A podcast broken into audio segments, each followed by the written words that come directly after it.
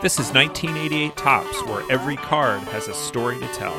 Your hosts are David McKellis and Matt Kuzma. Let's play ball.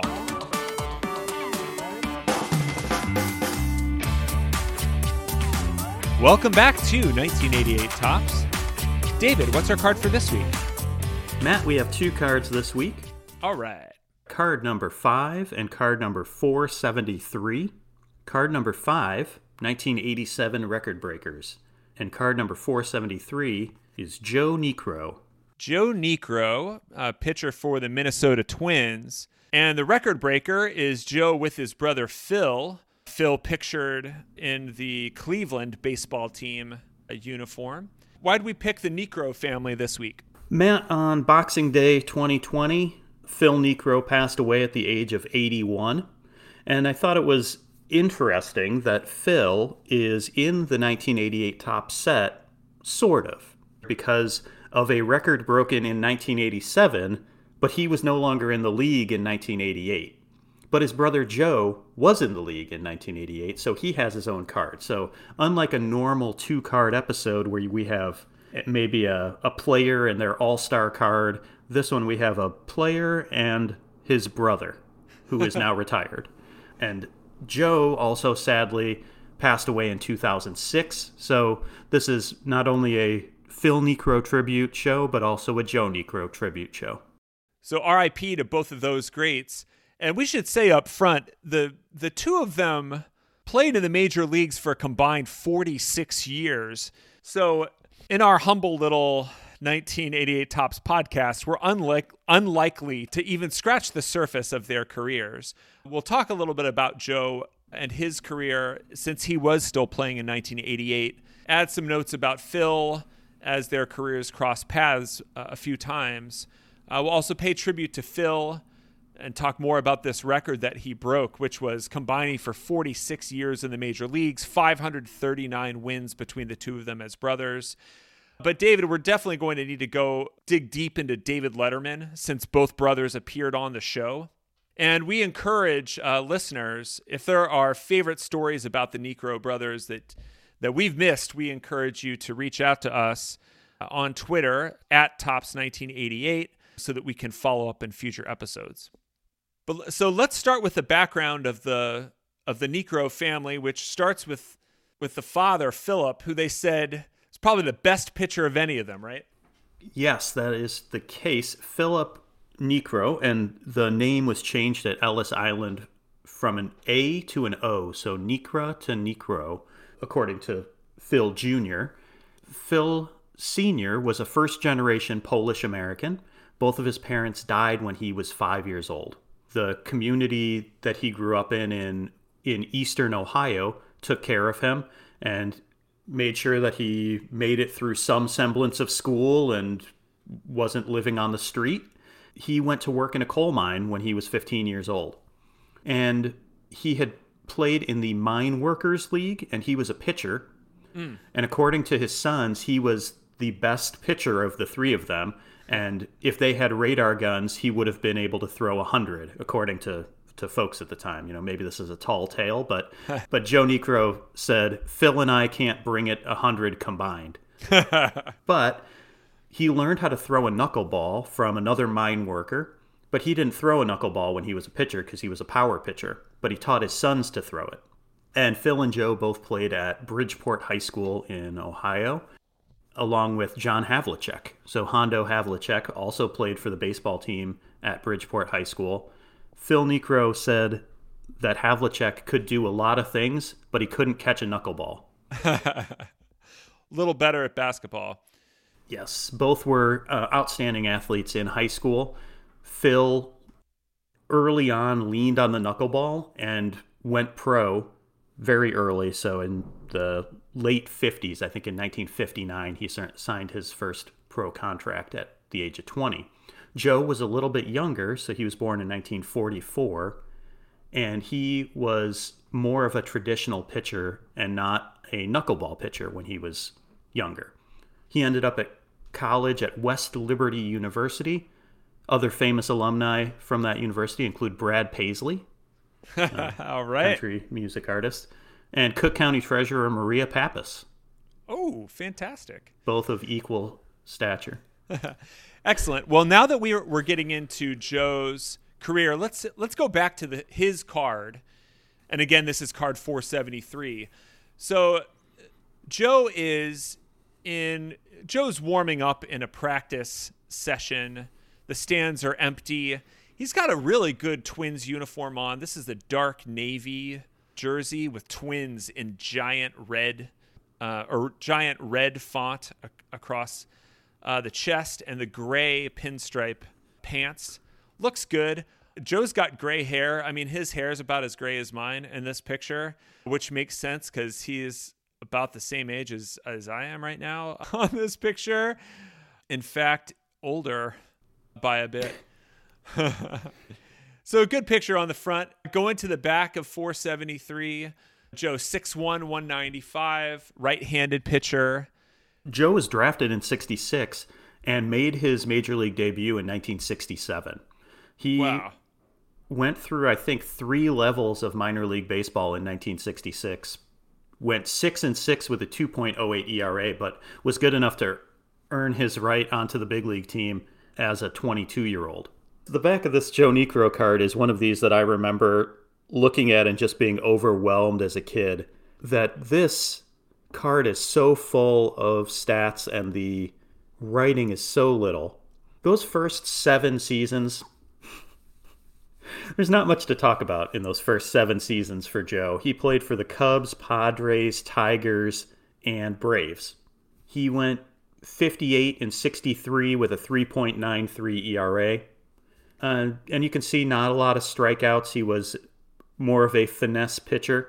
And by the time he gets to the Braves, his brother Phil was also on the Braves during those 2 seasons, 73 and 74. And by that point, Phil was a star pitcher. He had already led the National League in ERA in 1967. He had a no-hitter in 1973.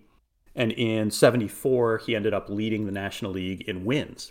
He was also 35. So 1974, Phil Niekro is 35 years old, and he had 13 more seasons left to go.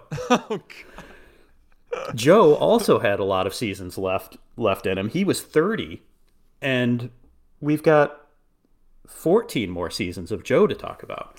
So, you know, I think that's one of the most amazing things about these guys. Phil didn't really even get his start in Major League Baseball until he was 25 and didn't become a regular starter until he was 28. Mm. But as we talked about with Charlie Huff, knuckleballers are built different, and the pitch doesn't take as much arm strength and doesn't cause as much traumatic injury to the arm as a fastball and other breaking pitches. At this point, Joe was a traditional pitcher still, throwing fastballs, sliders, but working with his brother Phil in Atlanta, he picked up the knuckleball, and that gave him a new lease on life as a starting pitcher. Joe could fall back on his fastball and slider if the knuckleball wasn't working. And we can see in 1975, Joe Niekro was bought by the Astros for $35,000. So approximately $175,000 in today's money. The Astros were a relatively young team. They were getting a 30-year-old journeyman starter who was going into his 5th team. The Astros got a lot more than they expected, even just in the first couple of years. Joe joins the squad, and his ERA is around 3, and it sticks below 4 for 11 seasons in a row. Yeah, for every season that he's with the Astros. Extremely effective. They also got something else they didn't expect, which is a power hitter. On May 29th, 1976, Joe did something that he only did one time in 973 at-bats. He was facing the Braves and facing his brother, and Phil said, "I threw him a knuckleball, and he didn't swing," so he yelled at him, "You can't hit it if you don't swing." And on the next pitch, Joe golfed a knuckleball into the stands for a home run. And that was the only home run of his career. Phil said he didn't send him a Christmas card that year, and that was the only home run of his career. Phil said that later, when he would face the Astros, Joe would stand in the dugout with a couple bats, like he was going to be the pinch hitter, just to mess with his brother. I love that. Yeah, you can tell from these videos, these guys are just hilarious. They're just funny. I don't know. It just seems like these knuckleball pitchers, you have to have a lot of humility when you're throwing a pitch like 60 miles an hour and striking guys out with it. You kind of understand how ridiculous it is. If you're throwing a pitch that David Letterman can catch, you got to have some sense of humor about yourself. And the Astros gave Joe Niekro the time to figure out his knuckleball, and it paid off for them. 4 years into his stint there, he became an all-star. In 1979, he ends up leading the National League in wins with 21. So, David, I see that it's italicized in two categories with a diamond. So this is a very special indicator that not only is he the league leader, but that he's tied with someone for 21 wins and 5 shutouts. Who is he tied with? Matt, he's tied with Phil. Yes. This is the only time that brothers have shared the league lead in wins in the history of baseball. So they both had 21 wins in 1979. Phil also led the National League in losses that season. He led the league in losses 4 years in a row. But, Phil, we could joke about it. He was a Hall of Famer. If you're going to throw in 40-plus games and they're going to leave you in for a complete game and half of them, you're probably going to get some losses, take some tough L's. Not really a reflection of his quality. He just was throwing a ton of innings.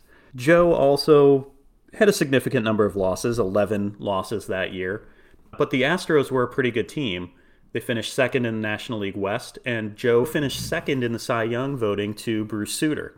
And Matt, this also gives us an opportunity, I think we talked about this on the Charlie Kerfeld episode, to talk about how beautiful these Astros uniforms were in the late 70s, early 80s. Just picture, gorgeous.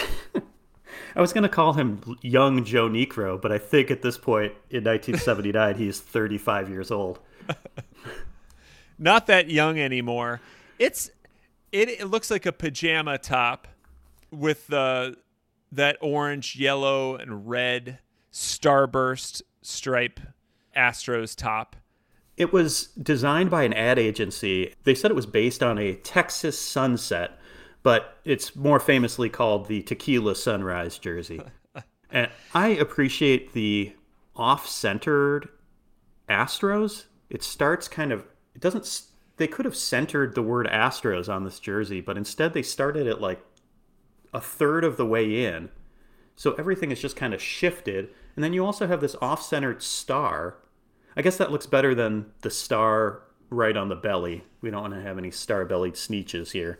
Definitely not. Plus an orange hat. I love this jersey. That orange hat doesn't match any of the colors on the rest of the uniform. It's really strange. There's a lot going on in this look.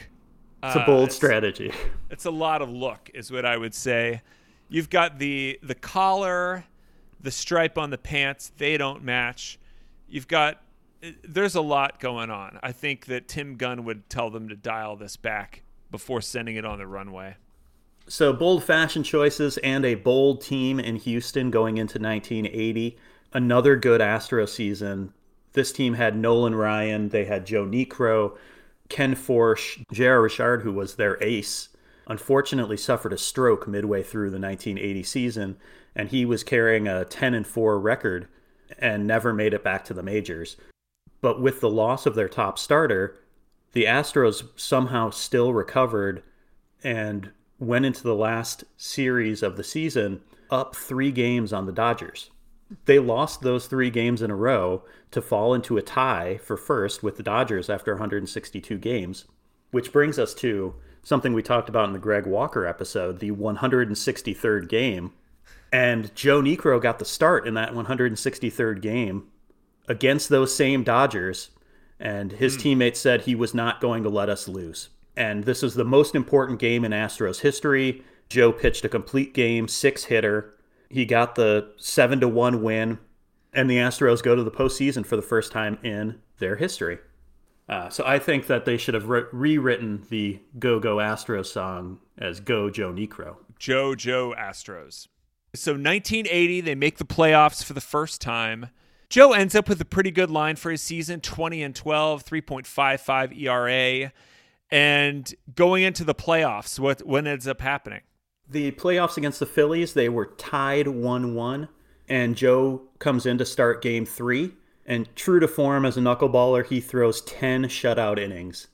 And the Astros scored in the 11th, but Joe had been pulled in the 10th. So his gem kept them in the game, but he didn't get the win. Unfortunately, the Astros lost in 5 games in that playoff series to the Phillies, who would go on to win the World Series. 1981, the strike shortens the season. Joe was 9-9 with a 2.82 ERA. So here we go, 2 years in a row making the playoffs. Joe pitches game 2 against the Dodgers, 8 shutout innings. And once again, the Astros don't score until the 11th inning. So Joe had 18 collective innings of playoff baseball and a 0.00 ERA, but a 0-0 record to show for it. And unfortunately, again, the Astros lose that series to the Dodgers in 5 games. His 18 innings to start his playoff career of scoreless baseball was second only to Christy Mathewson in the history of baseball. So that's pretty good company to be in. 1982, the Astros don't make the playoffs. They're not in contention at all. Joe goes 17-12. This is maybe his best season statistics-wise, 2.47 ERA, 5 shutouts, 16 complete games. Really dominant. Through 270 innings. You know, meanwhile, at this time, I think his brother Phil was throwing in the 330 inning range, which is almost double what a starting pitcher throws these days. In 83 and 84, he's now 39 and 40 years old, and he's still solid. Still doing 250 innings per year. And he ends up as the all-time leader in wins for the Astros with those 11 seasons that he's there. So nobody has passed him in the years since with some of the great pitchers who've gone through Houston. Joe ended up with 144 wins, 116 losses, and a 3.22 ERA for those Astros teams, some of which were not good teams. So he was really a solid player for the Astros for 11 seasons. Well, that takes us to 1985, where his career crosses with his brother Phil yet again.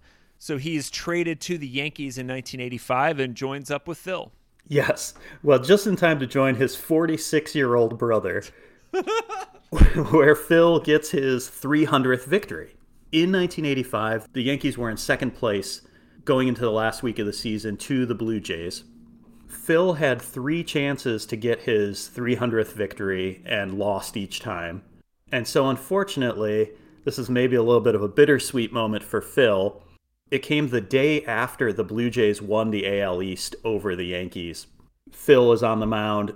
He gets a shutout, a complete game, and he didn't throw a knuckleball until the last inning. So 46-year-old pitcher who has 299 knuckleball wins waits until the final at-bat to throw a knuckleball. One of the first players to meet him on the mound after that win was his brother Joe. So a really great family moment. Phil said, "This can set an example for some people who don't have the ability to throw the fastball or curveball. If you do have a pitch that you can get over the plate, you can win." And I think that kind of mentality is what sets knuckleball pitchers apart. And Phil is the only knuckleball pitcher to win 300 games. Just amazing. Phil leaves the Yankees after 1985. In 1986, Joe is less effective. We're getting near the end of their careers here. This takes us to 1987 and to the year that's on our card here, where Joe gets traded mid-season to the Twins and a team that has a shot at winning the World Series. We know the 1987 Twins win the World Series. This is good timing for Joe. Yes. Unfortunately, he was not terribly effective for the Twins. He was 4-9 with a 6.26 ERA. And maybe that struggle led to this incident that maybe is what Joe is best known for. And in August of 1987, this is one of the best videos, one of the best baseball videos. It really is. So you may want to stop the podcast, pause it, and watch this YouTube before we go any further. It is the ejection of Joe Niekro. Although we'll maybe come up with some, there's got to be some other subtitle. I don't know. The ejection of Joe Niekro sounds like a classical painting. Yeah, like the defenestration of Prague. There were multiple defenestrations of Prague. Ah, true. You know, that just means getting thrown out of a window. So one was in 1419. Okay. The second was in 1483, and the third, there were three. The term defenestration of Prague more commonly refers to the third, which was in 1618. 1618. Oh, I've completely lost the plot. Is it the 100 Years' War then? Or the 30 Years' War? One of them started a war. 30 Years' War. I knew it was a war. What was the main cause of the 30 Years' War? Why were they just throwing people out of windows? And why was this only happening in Prague? The ejection of Joe Niekro. What I love most about this clip, David, is that it's unclear why the umpire, to begin with, wants to check Joe Niekro's pockets, or why he comes to the mound. And you can kind of read him saying, "So what's going on here, Joe?" Or, "So what's in your pockets, Joe?" "So what are you doing to the ball, Joe?" But I can't really make out what it is that he's looking for or seeing on the ball. I don't know if it was somebody in the Angels dugout suggesting that there was something on the ball. But you can tell when the umpire, who is Tim Cheetah, which is a great name, good old baseball name, Tim Cheetah, he asks Joe to throw him the ball so he can look at it. And it's hard to tell if Joe deliberately throws the ball away from him to maybe say like, "Oh, well, the ball got scuffed because it bounced on the ground." I don't know if that's the case, but you can see that Cheetah goes and has to pick the ball up and then starts looking at it. And then before giving it back to Niekro, he puts it in his bag. At which point then the catcher, Tom Kelly, other umpires from the infield come in to look and see what's going on. And so maybe at this point, because he saw there were scuff marks on the ball that were not from the field, were not normal scuff marks, he said, you know, "What do you got in your pocket?" This is also around this time, Mike Scott of the Astros was regularly accused of doctoring the baseball. Joe Niekro had been on the same team as Mike Scott. I don't know if those two things are connected, if kind of information gets shared among teams that maybe this guy's messing around. But we do see that Joe fishes around in his pockets like a kid who got caught, and then pulls his pockets out like a hobo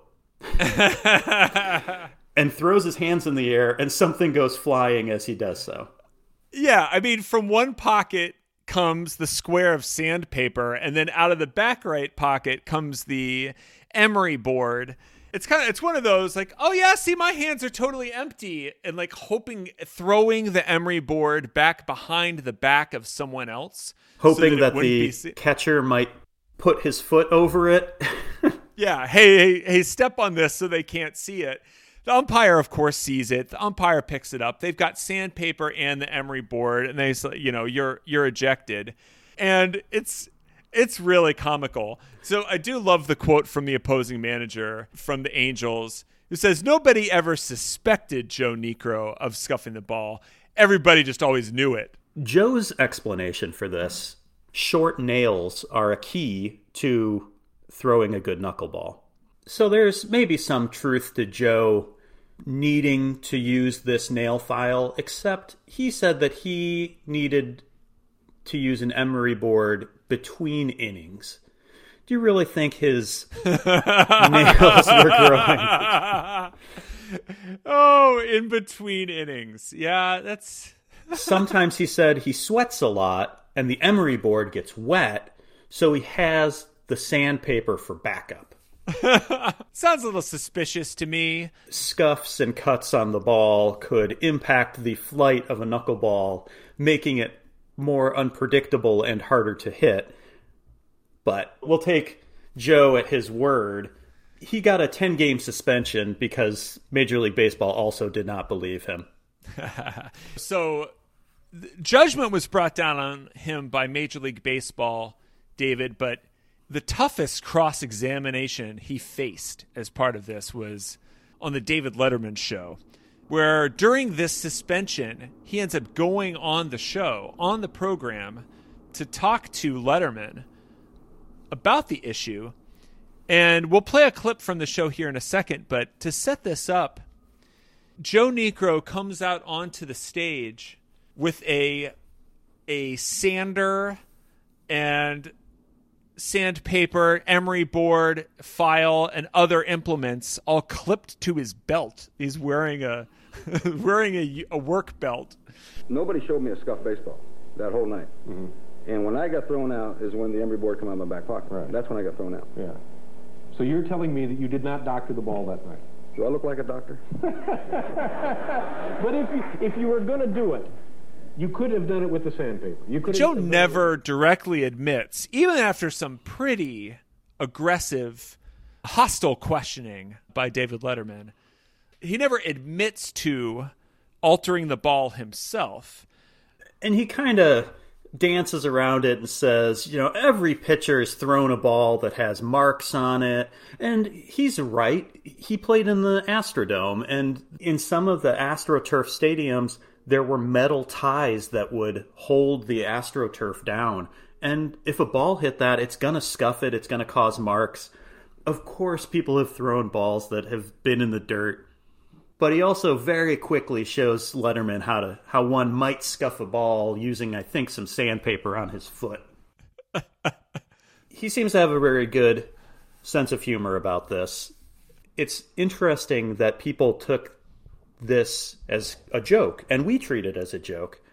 And maybe compare that to the conversation around Deflategate in the NFL, and particularly with the Hall of Fame voting coming up and performance-enhancing drugs coming up in that context. This is a guy who is caught cheating on the field for a team that won the World Series. And he goes on David Letterman and jokes about it. Maybe because it's a starting pitcher, he's a knuckleballer, he's kind of a goof, that people weren't up in arms about this in a way that maybe now on the internet folks might be. I think that's a good point. The cheating scandal with the Astros was incredible, just incredible amounts of video surveillance, stealing signs, calling out pitches ahead of time. And, you know, with the Patriots and also video surveillance, stealing signs and other kind of technology. Here you have it where it's like, well, it's sandpaper on the ball. And did he actually scuff it? And like, did he? And we're sitting here laughing about it now. So we're even treating it differently. Let's wrap up the 1987 season and that World Series Twins team. Joe Niekro holds the record for the longest period of time between a major league debut and a first appearance in the World Series. This was Joe's 21st season in the major leagues, and he extended his postseason scoreless run. He threw 2 shutout innings in a loss in Game 4. And while this was not his finest year in the majors and maybe had one of the lowest points in his career getting caught cheating, he won a World Series championship at 42. Between the two brothers, 46 seasons of Major League Baseball and only 1 ring. And Joe got it in 1987. Did he go out on top?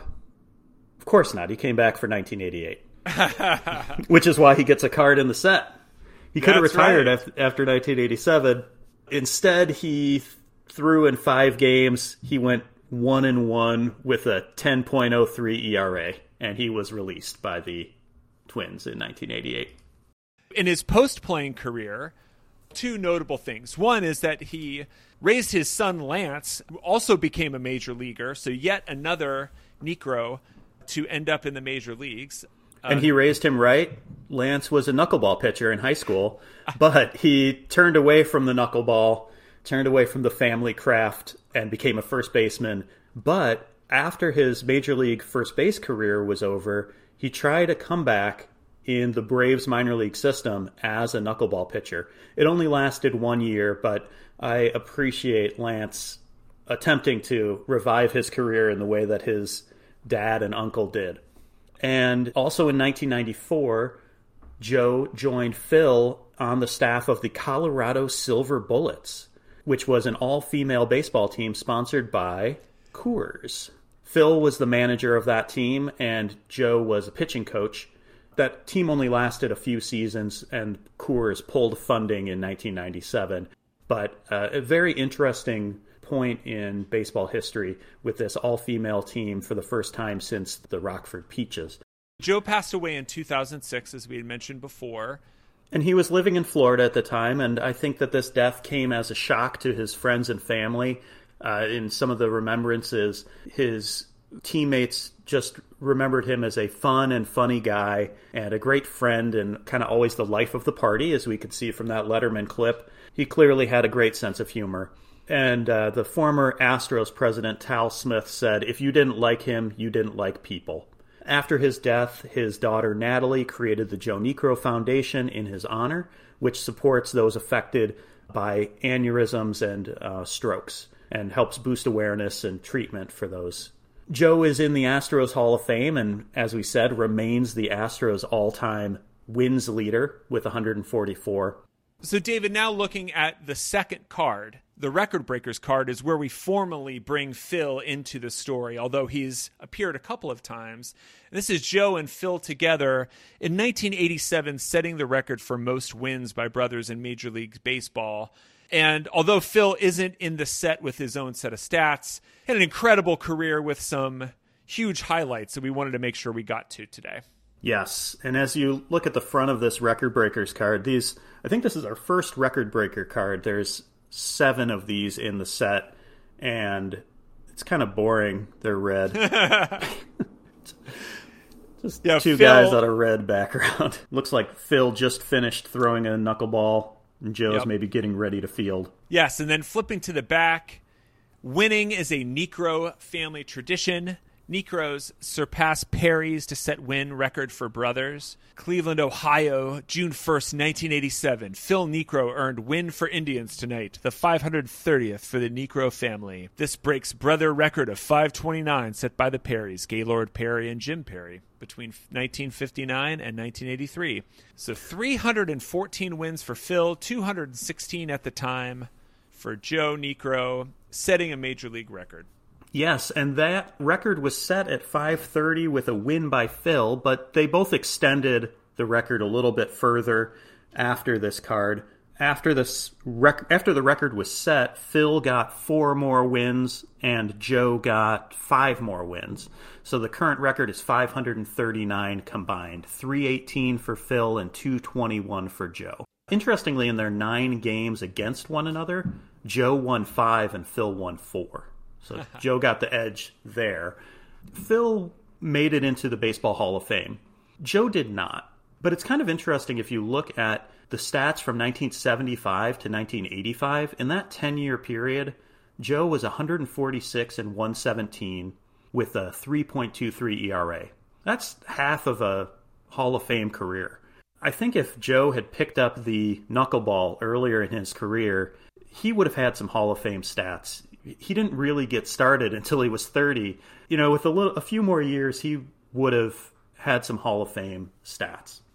So Phil, who did end up in the Hall of Fame, he lived until age 81.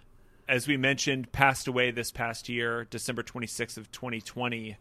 Running down his accomplishments, 24 seasons in the majors, 21 of them for the Braves, both the Milwaukee Braves and Atlanta Braves.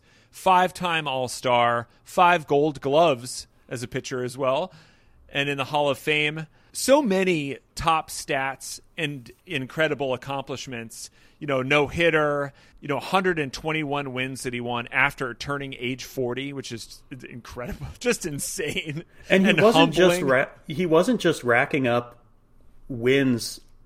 He was an effective pitcher. He was an all-star in 1984 at age 45, and a deserving one. Similar to his brother, he had only won 31 games before he turned 30. Just amazing longevity. He actually had the highest number of pitching wins above replacement after age 35 of anybody in Major League history. And so still very effective, 3,000 plus strikeouts. He led the league in strikeouts one year. That doesn't seem normal for a guy who's throwing a knuckleball. And it's really amazing to watch some of these batters just totally baffled by his knuckler. And he threw 5,404 innings. That's the most of any pitcher who started his career in the live ball era. So just around forever. Let's go ahead and play the clip. This is David Letterman seeing up close and personal what a knuckleball looks like. Okay, now when I throw a knuckleball, I won't do a lot because I won't throw it very hard, but you may see the difference in the spin of that ball and the spin of this ball. Okay, now this is the knuckler. Oh yeah, it's not moving at all. That's amazing. The ball doesn't rotate. There's nothing on that thing. Phil brought two different mitts for Letterman to catch with. One was a traditional catcher's mitt, and the second was a knuckleball catcher's mitt, which is significantly larger. There's a second appearance on Letterman, which has Phil, along with other Hall of Famers, reading off the top 10 list. And it's the top 10 benefits of being a Hall of Famer. It's both great because Phil has some good comedic timing, and you can see if a guy can read a joke well. Ozzie Smith is maybe the best on there at reading a joke, but it's also quite sad to see how many of those folks have passed in the 15 plus years since that aired. And in fact, Phil was the 7th Hall of Famer to pass away in 2020. As we close the book on the Niekro family, as we said at the beginning, there's too much in here for one show, but how would you sum up what this family has brought to baseball? 539 combined wins. And as we talked about, the number of those that came after the age of 30, these are guys from another time in baseball. I don't think that there is an active major league pitcher throwing a knuckleball. But as Phil said, they kind of prove that if you can get a pitch over the plate, you can be successful. There's so many complete games, so many shutouts, innings pitched. I think combined, they threw almost 9,000 innings. Matt, there's a few quotes about Phil Niekro's pitching and the quality of his knuckleball. Ralph Kiner, Hall of Famer, said, "Watching Phil Niekro pitch is like watching Mario Andretti park a car." And I don't know if that is meant as derogatory. I love it, because what it says to me is it's someone with this incredible skill that you're expecting to go really fast, or you're expecting to have this huge high performance. And instead, it's this really strange, this kind of strange environment you're just then not expecting. I like the quote by Bobby Mercer that trying to hit against Phil Niekro is like trying to eat Jell-O with chopsticks. Sometimes you get a piece, but most of the time you get hungry. Yeah, Phil Niekro, Joe Niekro, both great knuckleballers, both great sources of stories. Sad that both of them have passed, and we've lost many of our baseball greats over the last few years, and sad to see them both go. Absolutely. So rest in peace to the Niekro brothers, and thank you, David, for the story. Thank you to you at home for listening. If you lack rotation and are wildly unpredictable, we would love to hear from you. You can reach us on Twitter. We are Tops1988. You can also find us on our Facebook page. Just search for 1988 Tops Podcast. Thanks a lot, and we'll see you next week.